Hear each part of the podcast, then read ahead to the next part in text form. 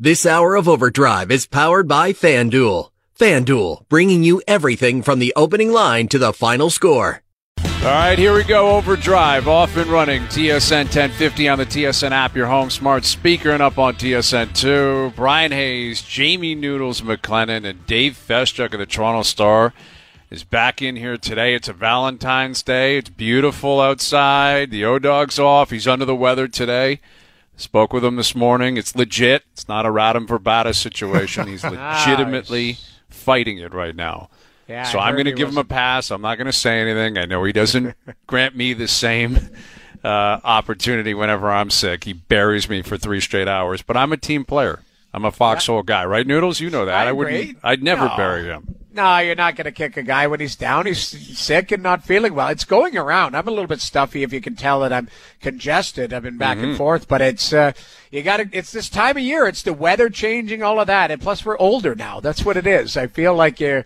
You know, my kids are they're germy little kids because they're at school, and you know they're handing it Jeremy out to little everybody. kids at school. Well, Well, that's what everybody's. you're, kids you're are, right. Kids, it's you going know? around. And Dave, you got to play the role of Bobby McMann today. Do you think you got it in you? Can you pull a Bobby McMann and just oh, drive the show this afternoon? Yeah, or what? like just like Bobby, I didn't think I'd be in this seat today. I didn't think I'd have the opportunity There to you be doing what I'm doing. And and if I can come up with a hat trick, heck, if I can have like a secondary assist here, I will be happy. I'm like I'm not going for the hat trick, fellows, but Bobby Feschuk. I love Bobby it. Feschuk. yeah.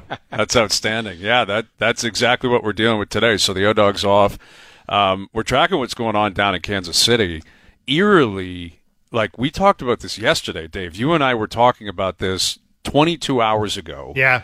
The parade in 2019, the Raptors and Noodles. We were all there. We were at down at City Hall. Right, Yeah. we're down at Nathan Phillips Square. We're waiting all day. They get there, everything's kumbaya, and you know shots went off down there when when we were downtown, and that was really panic inducing. Yeah. Um, and it's you know a similar scene down in Kansas City. Um, in fact, worse, ten people have been shot. One has died. That has been confirmed by the Kansas City police. And it was at the end of the parade, and everyone got out of there, and the parade abruptly came to an end. And it's just wild that we were talking about it yesterday, Dave. Yeah. Like having the same conversation about being at the parade when gunshots rang out and how scary that situation was. And I, I'm sure, I know it was terrifying for people in Kansas City today. Scary. terrible. I, It's a I- I really didn't scary know- I didn't know you guys. I mean, obviously, you talk about it, but I never even thought of it. But I, I just saw that it was trending. Like it's, we all had our own experience that day. Like I remember, you know, Hayes, you and I, we were kind of upstairs in that whatever that loft area. I remember ducking down behind a wall. People were yelling like, "Doc, get, Get down, get down." type of thing. Like Absolutely. scary, scary stuff. You know, it's just, Yeah, it's really You know? it really is. I mean, it's it's a, the definition of a, a celebration, civic pride. You know, as much of a Yeah. gong show as it was, you know, for the Raptors parade because of the logistics, and they completely undershot the amount of people that were going to be down there. It was still incre- it was a beautiful day. It was celebratory. I remember walking over to where we were set up at City Hall because I had stayed at a hotel down there because I knew it was going to be a mess to get down. So I, I stayed at a hotel, like five minute walk from City Hall, and I remember walking there, and there were people in the streets at 8 a.m. 8:30. I was going to do the morning show, and people stopping me saying, "Can you believe it? We, you know, we drove in from here, we drove in from there, we wouldn't miss it. Can't believe it." And it was just a day of celebration, and you know, it ended the way it ended. And uh, down in Kansas City, it, it's been a very similar situation. So we'll, we'll try to keep you updated on any other news that might come out throughout the afternoon. But we referenced, you know, Bobby McMann and the Leafs, and I got to give them full credit. What a performance by the Maple Leafs last night. That that is as if you're a Leaf fan, that's as proud of a moment as you're going to get in the regular season, right? Like Marner's out, Tavares is out, Morgan Rielly's out. There's illness running through the, the room. People are freaking out. They're coming off a bad loss on Saturday, and they had a phenomenal first period. They get the lead. They hold on to the lead. They expand on the lead. They Yeah. give up, what, 16 shots? Yeah. Bobby McMann's got a hat trick. Like, what a night down at Scotiabank Arena. It was amazing. Unsuspecting. That's what I, you know, I had my eye on it. I Had to go back and watch it, and you're like, okay, that was just like a blanketing performance. Like it started with his first goal. Like that's a strong move to the net. Yep. And you're like, okay, go attack the blue paint. You know, St. Louis, like even when St. Louis tried to get anything going, they just were blanketed. Like you know, it was a combination of a perfect performance by the Leafs and kind of a, a night where you know, maybe the Blues had won six in a row on the road. They just didn't have their A game, and they just like, nah, we're not fighting through this because the, the Leafs aren't giving us an inch out there. So it was, I, I thought it was just a, a really top to, to bottom solid performance. The goalie wasn't too taxed. You know, the the big players didn't have to like you know steal the game for you. Like, and for me, I I thought it was a fantastic performance from the group. Yeah, yeah, Yeah, it, it really was. It really was, and it you know it you know I heard Sheldon Keefe talking about what he was expecting uh, the day before, right after practice, because we were everybody was aware that Morgan Rielly wasn't going to be there. Nobody knew that Mitch Marner and John Tavares were going to pull the chute late with illness, but. But uh, Keefe made a point about you know Timothy Liljegren playing in the first pairing, and he said something to the effect of you know when you play more, sometimes you think less. You know, speaking of maybe Tim- Timothy Liljegren overthinks things a little bit out there, has the occasional brain cramp, and but with this team, guys, I almost feel like when we expect less, they give us more, mm-hmm. and this is just another in a line of many, many examples of when we kind of write them off when we don't think they really are going to be able to do it. Here they come. They say, "Watch this." Right. Well, that's exactly what I was thinking watching the game, and I think any Leaf fan would have been. It, it actually is the most predictable outcome. That there's all this panic inducing news coming out before the Yeah. game. Obviously, we knew Rielly wasn't going to play, but the suspension news came down around 6:30, and at the same time, Marner and Tavares are out, and you hear news other guys are sick. I guess Nylander was one of them because he didn't even practice today, and they go out and probably put together their best team performance of the year. And it is one game. Like, I don't think you can make a mountain out of a molehill, but what does it say, like, about their philosophy, their identity, that you take three of the core five out and they play like that? Like, maybe it was going to happen anyway. Maybe it's a coincidence. I'm sure we'll find out on Thursday when Philly's in town. I assume Marner and Tavares will return. Um, but that hasn't happened much, you know, over the course of the last five years, where three of the big boys were out at the same time. And for them, and I didn't think again Matthews and Nylander played great last night. Like Nylander I- scores a goal, but Matthews, you know, I think he picked up a secondary assist, I believe. But I thought last night it was about depth. I thought Max Domi had a great night, played a lot of minutes. Tyler Bertuzzi is so snake bitten right now; it's scary. Yeah. the he breakaway. And, you know, cannot Binnington score. made a great save, but like, But that wasn't the only point- chance, though, Noodles. He had a bunch of chances around the net. He cannot score right now. But I thought he was he played really, really well last night. Defensively, they were sound. They were they simplified things. I thought Sheldon Keefe. Maybe I'm wrong, but after the game was as as relaxed as I can recall him. I'm watching it after the game on SportsCenter. I'm like, he is just, and he's he'll stand up there and answer questions. He doesn't run from anything. Like mm-hmm. Sheldon will stand up there and he's not pulling a Tortorella or a Babcock where he answers one question and leaves. And there was no reason to do that. He was proud of his team last night. I'm sure he was in a good mood. He deserved to be. But I just found his his energy post game was really refreshing, and I don't know. Like I, it's it could just be a one off, or it could be a sign of you know the the power of the core four, core five. When they're there, it's their show, and it always has been. And the organization has always been beholden to this philosophy that we're going to win because of these guys, and mm-hmm. that's why we're going to win. Yeah. And all of a sudden, three of the five aren't there, and the other guys are like, "All right, we'll step up and we'll play with physicality and speed and pace and defensive soundness." And that's the result you get last night. Yeah, I, I almost feel like guys. Sometimes the best players they set the tone, they set the example, for good or for bad, and, and largely it's for good with this team. And when it comes to Morgan Rielly being out, since we saw them go on that incredible 15 game run last year where he had the sprained MCL and they went 12 2 and 1 when he was gone, it's almost as though they, without Morgan around, the risk taker, the, the, the flashier of all their D, the guy that likes to jump into the rush, without him, they all sort of realize that yeah, we're not doing that. We're just going to make the simple plays. We're just going to we're going to play really sound defense. We're not going to try and hit home runs. We're going to try and hit singles. And suddenly, you get a coach that looks relaxed because he hasn't been on tenterhooks all game, wondering what the hell these guys are doing, trying stretch passes and trying to jump into rushes they shouldn't be jumping into and pinching when they shouldn't be pinching because they just played common sense hockey. And, and they played simple hockey. That was straight line hockey. It was speed. It was physicality. You're right. Like there, there are scenarios where, and, and all of those players who were given opportunities last night for expanded roles, they seized the moment. Like you, you, say, you know, you go to a McMann, you go to guys like that, Domi, and say, you know, we, we, we need more from you tonight. Or you don't have to say it. You go, we're gonna, you're gonna get the ice time. Go earn it, type of thing. And they did. And it was, you know, sometimes you're right. Players that we'll call them, you know, not trying to be disrespectful, lesser lesser players will defer to the big big players. That's just what it is. Like you know, I knew it as a player who were the star guys in the dressing room. You defer to the guys who are stars when they're not there, you just got to play. You're basically matching up against other teams, going, okay, that's my guy. I'm, I, I got to play here, regardless of who's in the lineup. They did a good job. You're right. It's it's one game, so let's not get too crazy. But mm. it it's a good template to show. Okay, if if somebody's missing, the world doesn't fall apart. You still got to play the game. Right. I, I, guess what I would hope happens out of last night is the lesson isn't as much directed to the rest of the roster. The message is directed towards the star players. Like when you when you return, of course they're going to return, and you want them to return, obviously.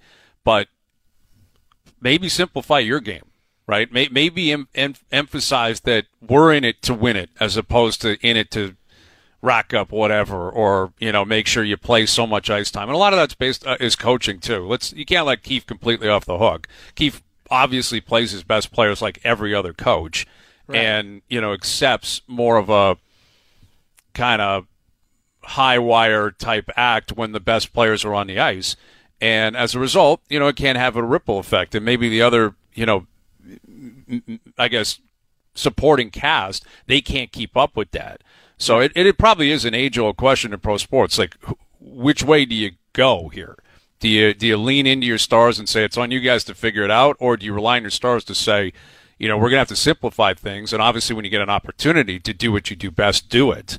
Yeah. But yeah. I I would like to believe you walk out of again one game and say the the best chance to win is to solidify is to simplify things, defend, play with some pace, play with some physicality and if you do that consistently over time, everyone's going to be happy. On, on the yeah. flip side, on the flip side, Hayes, you could make the case nobody makes 11 million, 12 million, 13 million dollars a year playing simple. Right. You know, you got to play a little complicated right. to set yourself apart in this league. But that's what they already got the money, though. Dan. Oh, I know. Like that's the I know, thing. But they got to justify it. Well, I guess, but I my argument, and I think the frustration in in Leafs Nation forever has been the justification is to win. Yeah. That's the justification. I don't care if Auston Matthews doesn't score a goal the rest of his career. If he wins the Stanley Cup, he's getting his number uh, retired and he's getting a statue outside the building. You know, obviously you're going to need him to do that in order to win it. Right. But I think there is, like we've been talking about it with McDavid all year. It's what have, what have we been, you know, saying about him all year? Obviously he's going to put up numbers. Last night was insane. Got six assists on uh, five on five assists last night. It was ridiculous. And you it need that. Was. And last night turned into a gong show. I think even Edmonton would say they gave up a lot of shots. They gave up goals. They didn't play was, well. Yeah. They did it, exactly. That was closer to the early parts of the year. Everyone going for it, and, and that's going to happen sometimes. But yeah. you, I think you can have your cake and eat it too. And ultimately this is what we keep talking about with this team. Like, what is the priority? Is the priority to prop up four or five guys to be the four or five greatest players ever, own every statistic, or is it to win? And well, I'd like to believe at some point the players will say, We've made our money. We've all been all stars. We've got our awards. If this is what we have to do a little bit differently to help the team, let's do it it's you, know you you make a great point. I had somebody say this to me a while back, but it's it's just kind of what you're you're kind of pointing to. And I you know I'll just say it like he said when you look at the Leafs, there's basically five corporations. There's the four players and then the Leafs. And he said, like within that dress room, that each guy is their own entity, and that's what you have to, you know, migrate, you know, work your way through. And I thought that was interesting because, you know, these guys are such larger. Like Auston Matthews is larger than. Absolutely, he's a superstar. Just you know, like, McDavid, MacKinnon, right? Like these guys. But but it's how you work within the dressing room and how the the team works together. So I'll come back to your point, Bryan. You know, maybe it's more of a message for to the big boys watching that last night from the sidelines, going, you know, the guys trucked along here, played a system, played hard, played straight line hockey, and they had success and they looked really good. And the, and the game looked borderline simple for them. Like it looked like an easy win for Mm-hmm. They gave last up night. nothing last night. Yeah. like Feathers. they really. You know, Look, maybe that's the formula that they do need to have. You know. I totally agree, but I, if I'm in one of those four corporations, those four players with the four different agents who've kind of competed for the four biggest contracts on the team, I would make this case: Hey, hey, Treliving, guess what? If you get some support players that can score once in a while, a la Bobby McMann getting the hat trick last night, maybe we wouldn't have to do so much. Maybe we wouldn't have Yeah. to score 60% of the goals, and maybe we'd win more games. Because a big part of this, let's not kid ourselves here, a big part of the storyline this year, it hasn't been so much about defensive soundness, although that, that's obviously a problem. And the defensive core is noticeably, you know, just demonstrably worse than it was last year. But it's also been about the, nobody else is scoring. That it's mm-hmm. only the top Yeah. four guys scoring suddenly it doesn't, you know, it doesn't, the storyline changes and it's a new guy scoring and everybody's like, holy crap, you mean somebody other than the top four guys on this team can actually have a great game? We haven't seen it enough. No, you, that's Yeah. valid, and you know that is a part of it. Last night, you're you're probably not going to get a Bobby McMann hat trick again, likely Yeah. ever. You know, I mean, it was it was a scenario where uh, two hours before the game he wasn't playing. Um, so Yeah. I mean, it's an incredible feat. It was really cool. I love that they had him on the ice at the end, um, as he should be. You Oh, know, you- yeah. you, got to Yeah, put him in that situation. You have to, but. Um, yeah, it's just it's a there's always these different kind of existential conversations revolving around this team. And everyone's got a different answer on on how it should work, how it could work, what has to change, what they need to do the same. And I'm I'm certain Keefe and company are constantly discussing all of that. And I'd like to believe, and I'm sure it's the case, the players are thinking about that themselves. Like, how do we have the ultimate success? I have no doubt they all want to win. Oh, yeah. Of course, Yeah. they want to win um, but they haven't been able to find a way to consistently look like a winner this year, and we know their playoff history in the past. Um, so, at a minimum, it was a, a really positive night, and the question becomes, you know, how do you roll it over? You got Philly in town tomorrow, um, Right. and Owen Tippett will join us of the Philadelphia Flyers. Owen Tippett coming up just after five. Ray Ferraro will join us this hour too. Nice. Get Ray's take on you know what he made of the Leaf game last night. McDavid again with six assists. Um, again, all of them five on five, which Well, is like no power play assists Hi- last night. His last two were actually the most ridiculous ones. He had the Kane goal, the spinorama, like the Savardian spinorama where he threw it to Kane, and Kane's like, okay, I'll just put that in the net. And then with like two minutes left in the game, like this, uh, Joe from the Bridge is showing that. Look at the spinorama. Wow. Yeah, and it's then, crazy. Like, Incredible. Nice defense by Detroit though. Like what is Well, I the mean, one defenseman doing? you're just, I mean, that sider, he's trying to go, okay, I'm going to force him outside, but you're, I'm everyone's saying the just guy, watching. the oh, guy in watching front. Kane. That's what's Walman in front. yeah, like- on Kane. It's like, what do you think you're He's doing? He's backing out. He actually opens the door for Kane to skate right through the middle there. Right. But the other, the last one goes in off of RNH's skate. But I think everybody in the building thought McDavid's going to shoot that, and he just like turns and fires it back door. It was like this most ridiculous. Like RNH didn't even react. He was like, "What the hell was that?" It was the eighth goal too. Like, Right. uh, what's he doing on the ice with two minutes I left? know, You exactly. I mean, like question. Spinorama it was for an 8-4 goal. Like, it was just ridiculous. Uh, but again, like I didn't. If you if you looked at that game, like the Oilers didn't play very well. The second period, Stuart Skinner kept them in. Like you talked about it, Bryan. Like Mm-hmm. there was some old habits creeping in, and and I think uh, Chuck Knoblauch, Kris Knoblauch. Uh, Said after the game, he goes, "We had more turn- turnovers in that game than we had in January, which is a Wow. pretty damning statement. Which Yeah. they did. They they were Yet they know, found a way to very put eight past Detroit, which is what does that say about the Red Wings? You know, their situation last night. Um, Yeah. But and again, Detroit's been a good story, and, and Yeah. they've been a good team this year, and, and they're still in a playoff spot. They're right there with the Leafs. Uh, but there was a lot that came out of last night. Again, Tampa goes into Boston, they win in a shootout. Um, Yeah. Phil Kessel is getting linked to is- Vancouver. Phil's in Abbotsford, BC, right now, skating and working out. I would pay money for like what is it like one of those live shows or whatever body cam like like whatever it is like Yeah. Big Brother or whatever cam on 24 hour cam on Phil Kessel right now I agree. while he prepares to come back to the NHL The best con that would be incredible content. Phil's like march back into the NHL, where he'd still he'd still have the Iron Man streak. Would he? Would, Wow. Does that count? Or I like I, think don't they're know saying- the logistics of it. I think they're saying it's going to count, but it, I mean, you can argue whether or not it should count. Right. right. I mean, it's not consecutive. he hasn't missed games due Yeah. to injury, but on paper on paper because the games that he's under contract to play he plays correct Right. but he's not under contract right now so i just would like to see it i don't know vancouver is like hey we're having a great season come you know let's see like that would be a freebie if you can get him at what 750 you just add him in as a free player and like like that That's what it would be. know. I mean, he's not going to play in the playoffs unless you're you're like deep into injuries or something. I Right. think it would be a scenario where it's listen. This is how it's full circle. Like Phil is a Stanley Cup winning veteran.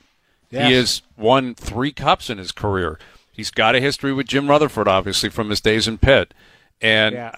everyone you talk to loves Phil Kessel. Like they Yeah. they're all like Phil's a good guy. He loves hockey. He loves it. Like he could have. He, he's got tens of millions of dollars. He could retire, never play again, never worry. He just wants to keep playing. Um, I have immense respect for that, and I find him hysterical. Like the Thanks, idea, eh? the idea of a Phil Presser in Vancouver in a Canadian market is something I absolutely support. Um, but Ray's out there. Ray's closely linked to the Canucks. We'll, we'll see what Ray Ferraro has to say about Phil Kessel possibly stepping into a very successful dressing room. Good one, Randy. Good one. So his take on Phil, his take on McDavid last night. What does he make of the Leafs winning with three of their five best players out of the lineup last night? Ray Ferraro coming up. Uh, Owen Tippett coming up. Keegan Matheson is down in Dunedin. Pitchers and catchers reported. We'll get into it with Keegan. Overdrive continues. TSN 1050 and on TSN 2. Overdrive continues brought to you by FanDuel, bringing you everything from the opening line to the final score. Bryan Hayes, Jamie Noodles McLennan, Dave Feschuk of the Toronto Star. Got a text with uh, with O actually to get our, our picks for, for the Genesis because we were Oh, supposed yeah. to do that today with Tiger returning, right? Tiger was out there doing his pro am. I think he's speaking with the media right now or in the next you know half an hour. And uh, so maybe we'll have to reveal that noodles. Maybe you can play the role of oh, We'll figure that out. all right he can yeah i mean if he's feeling all right he can text me or something and i can Yeah, i can be the voice of oh. He's you know? he's probably watching. He's snuggling and watching and you know sniffling, and he's he's he's going to be back tomorrow. I know it. I, I feel good about that. All right. Um, but yeah, we'll we'll get to our picks uh, a little bit later this afternoon. And Pascal Siakam making his return tonight, and it you know happens to coincide with what we were talking about a lot yesterday. I, my eyes are on Scottie Barnes more than anyone else tonight. I got to see how he responds. I, I think he's got to have an effort tonight. Got to have a night tonight. Um, but Siakam, you know, it's we just went through VanVleet, who didn't play. Fred was injured. Um, they were down in New York, seeing OG Anunoby. It's and and I think what we've learned in the past is like you have the first return, and then Yeah. that's it. You know, it's not that you don't have like the media's big into it. People want to talk, and Siakam's a really well liked guy. It's not that people aren't going to be excited to see Pascal for probably the rest of his career. Mm-hmm. He's going to have an impact on the city, but the big build up, the video, the emotion, the how does it feel? Like it's once and That's it's tonight, one, yeah, and then you move on. Yeah, Yeah. exactly. Yeah, for sure. And I think I'm sure he's going to get a really warm welcome. I mean, as much as there were some rocky times in the wake of the championship when they handed him the max contract and maybe he wasn't ready for it, or certainly he talked about how he wasn't even sure that he was the guy when they gave him the deal. Um, you know, I think that's water under the bridge because I think people remember a couple of things. They remember the title, they remember his role in it, and I mean that performance in Game One of the of the finals against the Warriors, man, thirty two points on fourteen for seventeen shooting. I mean that that was a monumental moment in franchise history where it was like, hey, everybody thought the Raptors were going to get you know beaten by the Warriors. Everybody thought this thing was like a, a coronation of this dynasty from Golden State. Hang on, here is a team with Kawhi Leonard, and not just Kawhi Leonard. How about this guy, Pascal Siakam? It was kind of his welcome to the world moment because I don't know if a lot of people knew who the heck he was. Uh, certainly, the casual fan didn't know who he was outside of Toronto. And No, he announced himself States. loudly. Yeah, he did. I mean, he had a great se- that was a coming out season for him. He was really good the whole year. But you're right. I mean, that that game one in particular, we were both in the building. He couldn't miss. Like he could not miss, and he was hitting shots from all over the place. And um, yeah, we'll see. It'll be an emotional evening, I'm sure, with with Siakam in town. And if he remains in the East, like we think, I think he'll probably re-sign in Indiana. In Indiana, I think It's heading that way. yeah, and we're going to see him, you know, a couple of times a year. Where with VanVleet, Kawhi, you know, different story. Um, Right. All right, Ray Ferraro coming up here in, in just a moment. His take on the Leafs win last night. You know, without three of their their five best players. Um, Philly in town tomorrow. Phil Kessel is linked to the Vancouver Canucks. I think it's a good thing if Phil's back in the game. I, it's good for the game. I I'm want you, Phil Kessel I think playing. it would be great. I want him in the NHL, and I think it's great. And as Joe from the Bridge pointed out in our text chain, like he's got a real connection to Rick Tocchet as well, right? Yeah. Tocchet was the assistant coach down in Pitt for those Stanley Cup runs, so it's not just Jim Rutherford; it's also Rick Tocchet, and it's on Phil, you know, to prove that he's in he's in shape and he's still got it, and you know the wheels fell off for him down the stretch with Vegas last year, but he was still on that team, still got himself a ring, right? Yeah. And, Played uh, like he only played like four playoff games, I think. yeah, he barely Yeah. played. Yeah. He barely played. But still, he was there. And by all accounts, everyone loves Phil. Yeah. Um, here's Ray Ferraro, our uh, TSN and ESPN hockey analyst. Are you rooting for Phil in Vancouver, Ray, or what? how can you not root for Phil?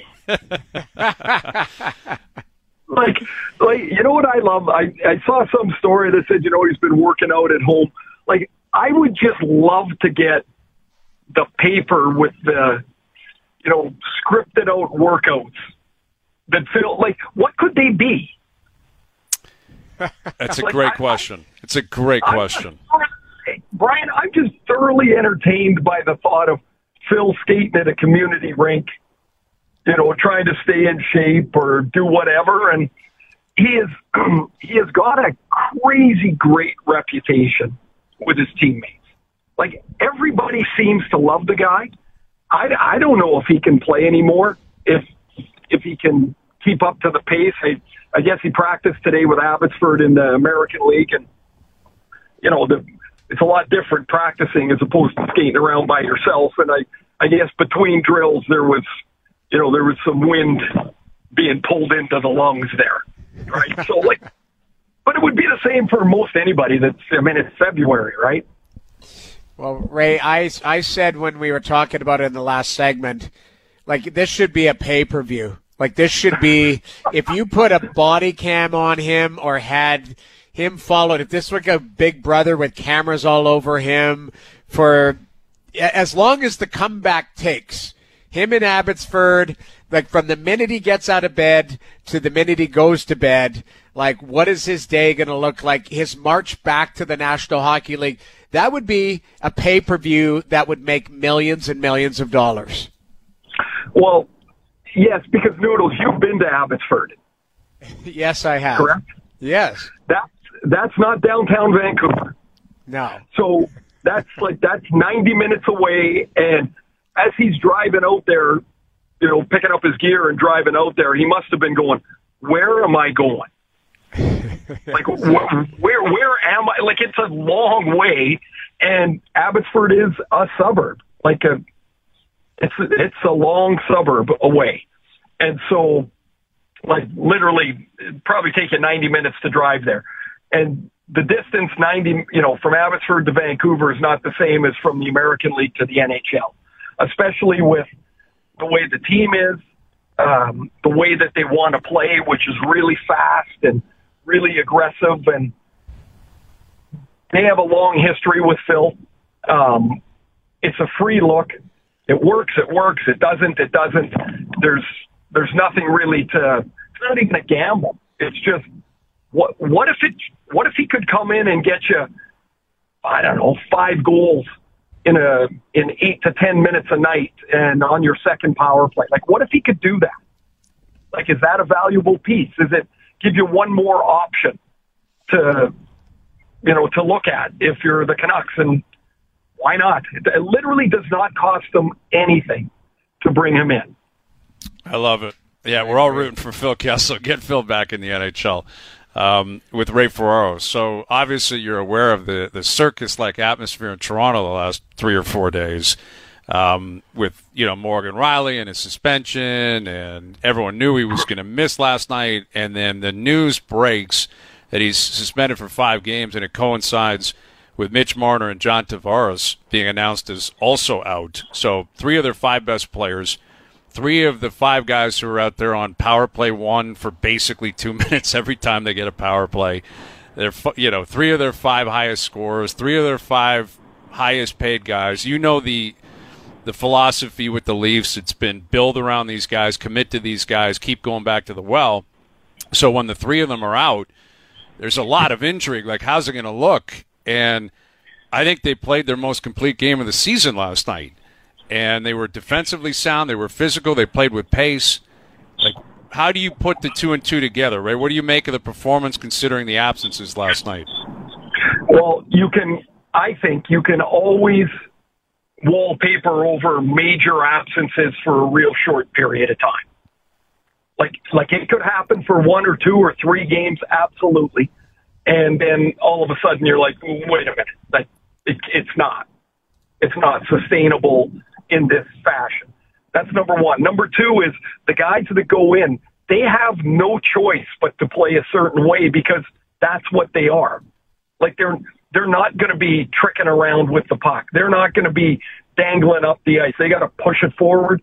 The only way you can push it forward is to play fast because you push it there and then you got to go get it.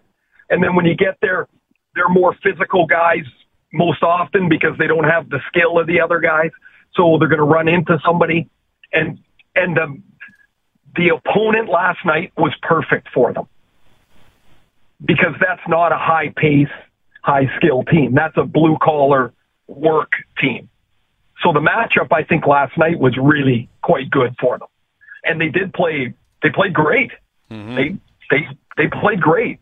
So the the problem is to think that excuse me that if people think well when those guys come back they can adopt this style of play like do you think all of a sudden the three guys that go back in are going to chip the puck up the boards and start running into people like that's not how they play yeah no that's, so that's you got to find point, this right? marriage right you got to find this marriage as best you can because at the end of every year, there is a, while it's always different how the teams meander their way through the playoffs, it looks pretty similar once it gets to the end. Like, if you can't go fast, if you can't battle and fight and claw and scratch for all these loose pucks because they get harder and harder to win a 50-50 puck each month that goes by, if you can't do that, eventually you're going to peter out. I mean, why did Florida make it as long as they did last year? Because they fought every loose puck like it was life and death. And as it turns out, that seems to be the type of team they've built because they're doing it again now. Well, that's what I guess we're wondering here. It's one game. You have to preface that. It's what you can't make a mountain out of a molehill. It's one game, like you you said. It's it was a perfect matchup, perfect world. Bobby McMann comes out of the Raptors and scores three. I just wonder if there's a lesson even for Keefe in terms of like the minutes being distributed last night. It was it was pretty even, like more so than I can recall at any point this year. And I think when you have those guys available, specifically the forwards, like you know, it's the modern game, Ray. As you know, it's like Matthews is playing 24. Like Matt Marner's playing 23, and Tavares can play 21 if there's a bunch of power plays. Like, is is there anything Keefe I guess, can take out of like the effort, the play, the performance, the consistency that maybe he can use to try to get that message across that you just said. You got to marry the two because the guys that are usually dancing at the end, those teams, they look eerily similar every single year, and it's not really what we've seen out of the Leafs in the past. Well, I think the biggest the biggest challenge would be if if you want to squeeze the minutes on the top guys down so they can play at a higher pace you're going to need somebody else to score once in a while. And take a look at that bottom six, and yikes, there are there are some goal droughts in that bottom six that are mammoth. And like, why all of a sudden would you squeeze those top end minutes and then put a bunch of guys that have got one like what's Bertuzzi got one goal in 29 games? Like you can't put them on the ice more be, until they score. Like um, if if they had, if they could get just a little bit from the bottom end of their roster, you could squeeze the minutes a little bit. I'll give you an example. So, of course, I watch the Canucks a lot. Um, so their third line is Teddy Blueger, Dakota Joshua, and Conor Garland. It is a fabulous line. Amazing. They've had an amazing year. On the road trip, they won the first game in Carolina. Then all of a sudden they're one one and one. They they go into Washington on Sunday afternoon, like before the Super Bowl, and Pettersson doesn't really, you know, like it's not really a great game. Miller's kind of, Miller scores, but like the it's a muddy game, right? It's one of those sluggish games. Well, they can afford to play those guys 15 minutes that night because they have a reasonable expectation they're going to get goals from somewhere else in the lineup. And Toronto just, I think that's one of their biggest challenges is they just really don't have those options or those possibilities. They have not sprung their head up yet, and they need they need those guys to score a little bit if you want to do what we're talking about. Well, Rafe, no doubt that you know Treliving and Sheldon Keefe and everybody else in the organization, they're all crossing their fingers that in some of the cases you're talking about, the luck is going to change. And talking about Bertuzzi in particular, I mean, what do you see there? Because we've been watching him very closely. And as Hayes said off the top of the show, like he's clearly snake bitten. Like he's got six goals. I think if you look at the expected goals, I think I'd probably get banned from the show from using that phrase. But but the expected goals, folks, will tell you he's supposed to have 13 or 14, and he just doesn't have them. But what do you see there, and what would you recommend being a guy who's scored your share in the league to a guy who's struggling to get his share? Sometimes your year just sucks. Like you can give me expected goals all you want, and sometimes the puck just never goes in for you this year. It just doesn't. And right now it looks like because it's not like he doesn't get any chances, but the chances he gets, he either doesn't hit the net or he doesn't score. And now I'm, I'm, I think I'm right. It's one in 29 or something like that. Mm-hmm. No matter what else that you do, you know that it's one in 29. You press, you stress, you try to find another way to score. Tyler Bertuzzi is not a gifted goal scorer. He's a guy that has scored, but that doesn't mean you're a gifted goal scorer. So some guys need two shots and they seem to score every second or third or fourth one. And you're like, you know, it doesn't happen all year, but you go, holy smokes, man, he doesn't need many chances and it's in the net. Bertuzzi's um, going to have to be a volume chance guy because the puck's not going in the net for him. The problem is if it never goes in the net, how do you get any volume? Because it's really hard to play more minutes if every time you come off the ice, there's a zero there that he does not have, he does not play with great pace. Um, you know, so you've sometimes, like last year in Boston, he looked like a terrific fit there. It just doesn't, it hasn't looked right for months. Whether he was with Matthews or Tavares or Nylander or Marner, it didn't really, there just didn't seem to be a fit that looks comfortable. And I think that's the, that's my eye test is sometimes it just looks comfortable. It looks like it's going to work, and then you expect it to work. He looks like he's paddling upstream most of the time, and it's um, I, I've had years like that.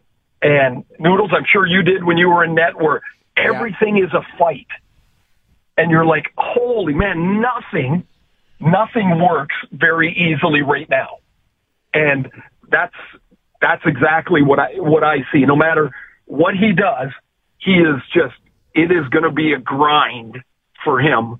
Um, you can wait and hope and cross your fingers and all that stuff that maybe, uh, you know, maybe you catch a little bit of a heater, but it's, it's, um, it's as much a mental thing as anything else. Like just to not beat yourself up because he can score. He can provide offense. It has just been kind of stunning to watch, really. Yeah, it's been really from the, the hop of the season. Again, he's got He's got six goals on the season, and, and McDavid had six assists last night on his own, uh, which is probably kind of what you're talking about. Other guys in the league are like, man, I'm feeling it. I can't get on the game sheet. And this guy goes out and puts on an absolute clinic last night. Man, And- did he corkscrew Mort Sider Oh, last man. That's a good defenseman. He had him when you're facing the end boards as a defenseman. I think that's probably not great. I made a junior career out of that, Ray. I know, I know it's not great. Like that is terrifying. When you're looking at the fifth row and the Oh. pucks in the net, it is not a good feeling. But I I mean, I feel like we've been here before. I remember early January he had a couple of games, you know, back to back. And right before the break, he had he had a five pointer and a four pointer, I think, before the All Star break. Um, and you know, we kept having conversations about it. Like, is he going to catch Kucherov? Is he going to catch MacKinnon? And it was more about like Kucherov MacKinnon. I don't think are going to slow down, which I don't believe they will. But now all of a sudden, he's ten points back of MacKinnon, thirteen back of Kucherov, and he's got like thirty games. I don't know, right? Like, how do you handicap the chances of this guy winning the Art Ross again? Well, so if I think Kucherov is, I, I think Kucherov's going to be as big a threat as any because he seems to be at another level this year. Even though Tampa is not the team they were, it seems anytime they score, him or Point got something to do with it, and more likely than not, Kucherov's got something to do with it. Mm-hmm. But I just if if McDavid gets a couple more of these three and four point nights, there see there is a momentum to a season. Just like Bertuzzi's got negative momentum, McDavid's momentum is like who is going to stop him? Like how are you going to get a handle on him? What if he slows down and only gets two points a game? Is is that going to be enough? You know, like will he run out of road? Because I'm with you. I think MacKinnon and Kucherov are in for you know big totals this year. Like it's not like they're going to all of a sudden average a half a point a game. They No. play too much. They're too good. I I don't. I'm going to say no. He can't catch them, but I say it with very little conviction. Right. Yeah, I on the other end, like I was thinking about this. LA gets spanked last night, Oh. and you know it's ugly. It's one of those nights because they had played very well against Edmonton the other night. They go into Buffalo. Buffalo just you know puts a touchdown up. But do you think that any of these teams that are circling a goaltender are a goalie away from being, you know, not maybe a cup contender for sure, but just that's going to put them over the top? And I, I, I say Carolina, I say um, Jersey. Jersey, and I th- say LA. Because, you know, everyone's been talking about Markstrom or Mackenzie Blackwood. Like, Markstrom's a different animal because I think Markstrom, if you look at his stats, they're top three to five this year and expected goals, all of that. He's having a career season. But Yeah. you look at LA, do you think LA's a goalie away from being, you know, a cut above Vancouver, Edmonton, Colorado, Winnipeg, Dallas? Who else am I missing there? You know, out- out- Vegas. Vegas. Vegas. You know, You, you know what, Noodles? I, excuse me. At the start of the year, like the first month or two, I would have said yes. right. Yeah. They've their problems now are like they're multi-layered now.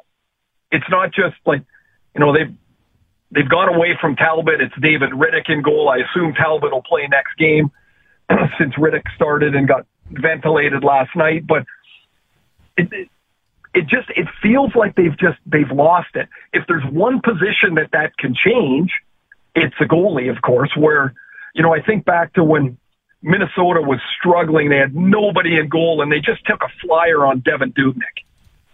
And all of a sudden, their whole season changed. Yeah.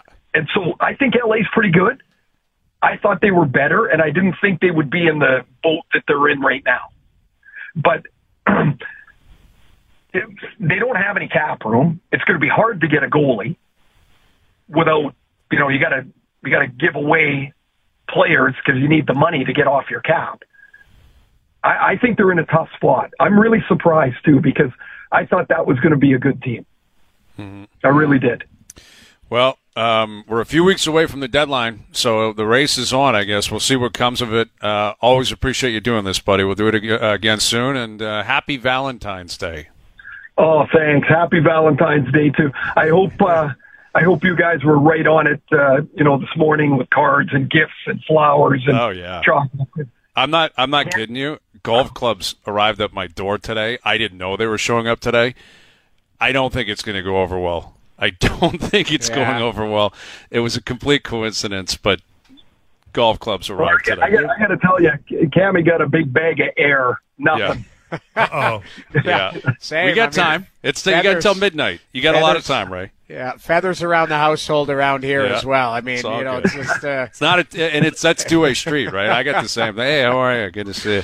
yeah. That's exa- that was exactly. It was about eleven o'clock, and I'm like, yeah, it's Valentine's Day. right, exactly. All right, buddy. We'll do it again soon. Thank you for this. Uh, great to talk to you guys. Be well. See ya. You got it. Ray Ferraro, uh, ESPN hockey analyst. All right, Owen Tippett of the Philadelphia Flyers in about 15 minutes. Overdrive continues. TSN 1050 and on the TSN app. All right, Owen Tippett coming up of the Philadelphia Flyers. We get a little Valentine's bit at 5:30. you know we got to do something, right? Oh, we're, yeah, we're bringing sure. something creative to the table. Doogie's been really working behind the scenes, um, considering it is Valentine's Day, and a nice Valentine's gift for uh, Steve Wilks, the defensive coordinator of the Niners. He was fired today, and that's great. Right? There's no jobs left. The offseason's over. You lose in the Super Bowl to add insult to injury. Two days later, three days later, you get let go. It had been an ongoing story out there that it hadn't been a great relationship, him and Shanahan, but still, I don't think it's a great look for Shanahan either. Like No. he dropped the ball in the Super Bowl, and it's like you're out, I'm still here, Yeah. but that's the nature of the beast. Um, so more on that later this afternoon. Pitchers and catchers have arrived down in Dunedin. We'll get into that too. Overdrive continues. TSN 1050 and on TSN 2. You've been listening to Overdrive, powered by FanDuel. FanDuel, bringing you everything from the opening line to the final score.